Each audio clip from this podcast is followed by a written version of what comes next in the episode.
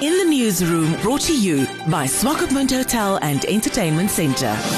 The municipality of Tsumeb has recently appointed a new chief executive officer, Victoria Kapenda. Kapenda took up the position just a few weeks after the residents held a peaceful demonstration in demand of better service delivery. Kapenda spoke to In the Newsroom about the challenges ahead that include debts and youth employment, among others. We are delivering a service whereby people have to pay for the service that we are delivering. The measures that we are going to put in place to improve on that one in terms of the collection is um, we are going to be issuing our invoices on time. We are going to ensure that our billing is also correct. Um, because many times we find that some of the invoices, maybe the water was not billed correctly and it's a bit high, so we are going to really make sure on that one. We are also going to look at the um, the details on the system so that we can have the correct customer information on the billing system and really just to optimize our communication process with them because for me it is more on making sure that we are sending out the information at the right time and to the correct people. So we also look at the overdue accounts where we are going to really make sure that if a person, for example, is having high debts, um, we are then going to make arrangements, payment arrangements with these particular people. We call them in, they sign agreements, they are going to pay a certain amount, and then they will be paying off on a monthly basis. And that will be then additional to the monthly bill. Also going to probably have a look at the issue of writing off those doubtful and bad debts that we cannot recover at all. There are a couple of things on board. Um, we, we are engaging our stakeholders in this regard.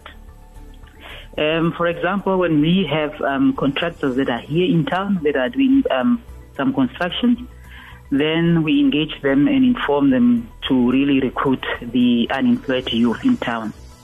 Uh, there were also talks with Dundee, um, which is the mining company here in town, um, for, for really for us to look at those who qualify, those who meet the requirements, the one with the skills to be absorbed. Um, other than that, we are looking at the agricultural aspect, where we have also had uh, some discussions with Dundee.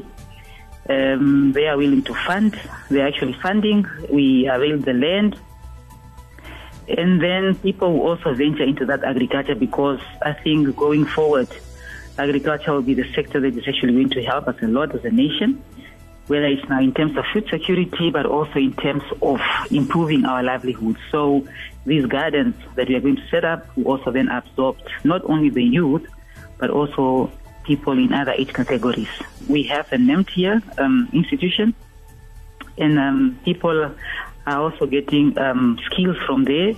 We also have COSDECs, so when these people acquire these technical skills, um, you know, they, they can create jobs for themselves. And I think that is a way that we really have to venture into where people will not only depend on government or government institutions to create employment for them, but um, basically just to be able to employ themselves and also others. I would just like to really um, plead with the community for us to really work together as a team. Let us tackle our domestic issues, and that these are referred to the Tsumeb problems and challenges that we are facing as a team and really come together as stakeholders to really come up with ideas um, and proposals of how we can at, um, attend to certain things. Because as an institution in place, um, we might not know everything or we might not do everything correctly, but we are open for, for advice and, and, and really for us to just move on and, and, and improve so that our town can really um, improve in terms of the general um, uh, cleanliness, for example, or just in terms of infrastructure development. I really believe that if we go together as a team, things will change for the better. In the newsroom, brought to you by Swakopmund Hotel and Entertainment Centre.